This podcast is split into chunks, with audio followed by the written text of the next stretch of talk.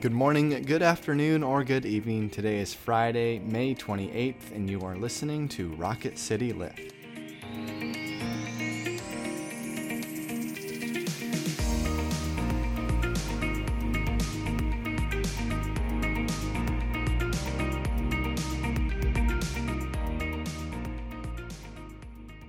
Hi, everyone. Welcome back to Rocket City Lift. I'm Tara Bolger, And I'm Brett Goodeman. and we come to you three times a week and try to bring a bit of a spiritual lift to your day. Today is Friday. So glad you made it to the end of the week. It's also, I think, the first day of summer break for many, many kids in the area. So I hope that you are enjoying that. Before we get to our scripture, let's have a moment for prayer. Let us pray. Lord God, we know you are a God who frees and does not enslave. You are a God that liberates, not a God who oppresses. May we be people who exemplify that spirit in our life. And we pray this in your name. Amen. Amen. Today we're reading from the book of Galatians, the fourth chapter, verses 1 through 7, and the fifth chapter, verses 16 through 26. Listen as the Apostle Paul writes My point is this heirs, as long as they are minors, are no better than slaves, though they are the owners of all the property. But they remain under guardians and trustees until the date set by the Father. So with us. While we were minors, we were enslaved to the elemental spirits of the world. But when the fullness of time had come, God sent his Son, born of a woman, born under the law, in order to redeem those who were under the law, so that we might receive adoption as children. And because you are children, God has sent the Spirit of His Son into our hearts, crying, Abba, Father. So you are no longer a slave, but a child. And if a child, then also an heir through God. Live by the Spirit, I say, and do not gratify the desires of the flesh. For what the flesh desires is opposed to the Spirit, and what the Spirit desires is opposed to the flesh. For these are opposed to each other to prevent you from doing what you want. But if you are led by the Spirit, you are not subject to the law. Now, the works of the flesh are obvious fornication, impurity, licentiousness, idolatry, sorcery, enmities, strife, jealousy, anger, quarrels, dissensions, factions, envy, drunkenness, carousing, and things like these. I am warning you, as I warned you before. Those who do such things will not inherit the kingdom of God. By contrast, the fruit of the Spirit is love, joy, peace, patience, kindness, generosity, faithfulness, gentleness, and self control. There is no law against such things, and those who belong to Christ Jesus have crucified the flesh with its passions and desires. If we live by the Spirit, let us also be guided by the Spirit. Let us not become conceited, competing against one another, envying one another. This is the word of the Lord. Thanks, be, to God. Tara, for our Friday fun question, who is your craziest or most interesting teacher? I think I'm going to answer your question as weirdest, and I have two. All right. both from my freshman year of college. Um, one was I took a an anthropology survey course, and it was three days a week. And on Monday and Wednesday, the professor would come in very buttoned up, glasses, lecture, boring. But on Fridays, he wanted to read one of his poems to us. And it wasn't like a reading. He would like morph into this different person with a poem I didn't understand. And I read a lot of poetry, but it was like it was the most bananas piece of performance art I'd ever seen. And every Friday it was like that. Did he ever tie it back into? No, no, no, no, no. This was strictly we were a captive audience. The other one is that I had a professor who, now you have to realize I went to college in 1990, just out of the 80s. He would come to class every day in these tiny running shorts and a t shirt. Oh my and he hadn't been running. Like he's, you know, hair's done and everything. And he would like stretch in front of the class, like while lecturing. Like, and it was just the weirdest thing. We're all like, I don't know. It was very bizarre. So there you go. There are my two weird ones. I don't know how I feel Top about going. that, I, was gonna say, I don't know how I feel about going second now. I've had a lot more experience than you. That's true. That's true. Uh, it. The first person that came to mind was there was uh, a substitute that went. He was all around the Vail School District where I grew up. His name was Mr. Cooley, which, first of all, great name. Uh, but he, and this is in Tucson, several hours from LA, eight hours. But he was in extra all the time in movies, and he was like this petite 65 year old black man. love it. And so he was just kind of a legend around like. Yo, did you have Mr. Cooley today? And it's like, And did he tell you he about- tell you about? Oh my gosh, that's One- so awesome. One time, his agent called him in the middle of my eighth grade algebra math class to ask if he wanted to be in Malcolm in the Middle.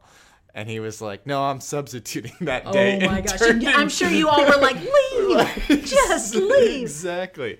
So, I mean, maybe he made it all up. I don't know. People claimed that you they watched American Pie and they saw him in it in the background. You know he must have been a really good extra if he had an agent. Like an, Yeah.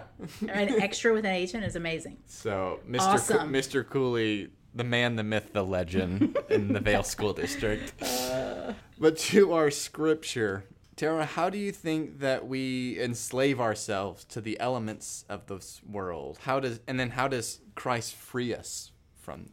So I think enslaving ourselves to the elements of the world is a lot like what we talked about on Monday, which is um, being focused on ourselves, our wants. Actually, I think in some ways being ruled by our instincts, right? This instinct for more security and more and so I think that's what that means. It's a very dualistic way of looking at the world, which Paul would have been very immersed in, being a part of the Roman and Greek culture at that time.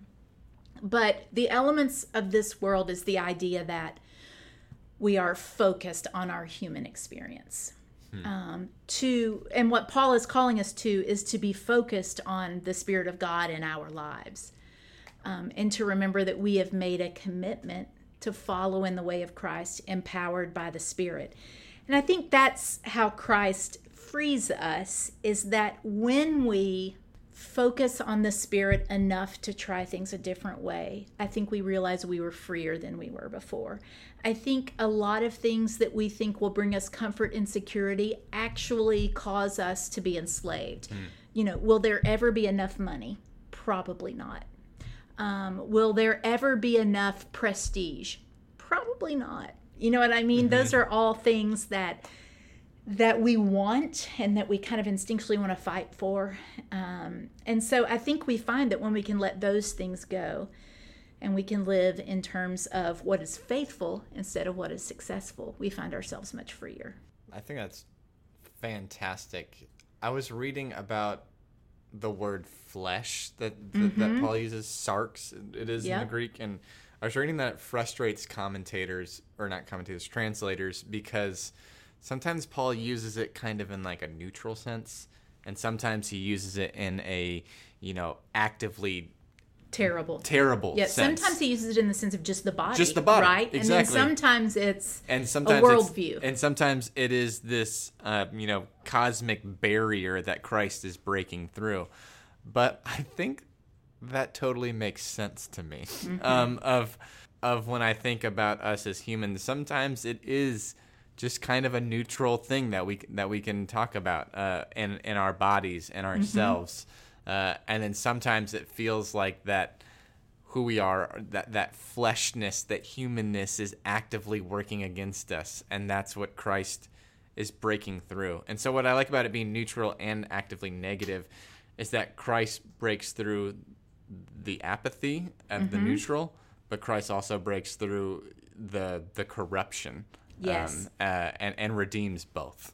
You know, that's interesting because if you go back to the works of the flesh, a lot of those can start out as just neutral, right? So, fornication is essentially sexual relations, right? yeah. Which is a part of life. There's an appropriate way to express that. And then there's this, Yeah. which is not.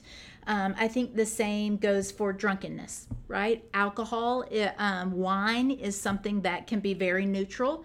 Um, our Lord and Savior drank it, and yet it can go lead to the drunkenness and the carousing. So it is interesting to think that it's almost like our instincts run amok. Hmm. So I have this instinct where I want to eat and I need it because my body is fueled. But when that runs amok and I either eat too much or withhold from eating, that's when it gets really messed up. I don't know. I wanted to come back and make another joke about sorcery, but I feel like we've kind of played that out this week. Can you? Are there too many jokes about sorcery? I think not.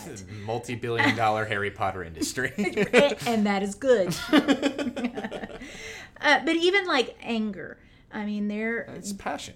yes, and there are appropriate times for anger. Sure. Right? Um, Jesus was angry. Yes.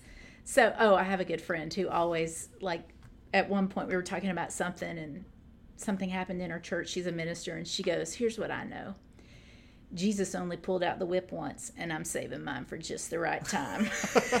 I'm like, if you knew her, she's like the most mild mannered. I was like, Oh, that is Oh, awesome. That is awesome. yeah, I'm And saving Do mine we for get one free whip? is that does that don't come know. with ordination? I don't know. Um, I do think that for me, my devotion time in the morning is a time to remember that I have made a commitment to live my life in the Spirit. Hmm. And I will fail a million times, but when it comes to me having a choice and me using my will, I want to remember I've already made that decision, and so that's what I'm going to work for. Hmm. I think we've talked. I'm sure we have of of that starting off your day with an orientation towards the spirit, and then the thousand checkups you do throughout the day. Yeah. yes. It's the um, Martin Luther thing of he would wake up every morning and say, Remember, Martin, you're baptized. I mean, that's a really great thing to remember when someone cuts me off in traffic. Remember, Tara, you're baptized. Keep your hands to yourself. so, with that, we'll close with a quote from Nelson Mandela For to be free is not merely to cast off one's chains, but to live in a way that respects and enhances the freedom of others. Thank you all for being with us this week. We hope you have a wonderful and safe weekend. Now may each of you go out to love and to serve, to be well, to care for yourselves and others, knowing that the grace and love of God is ever upon you. Amen. Amen.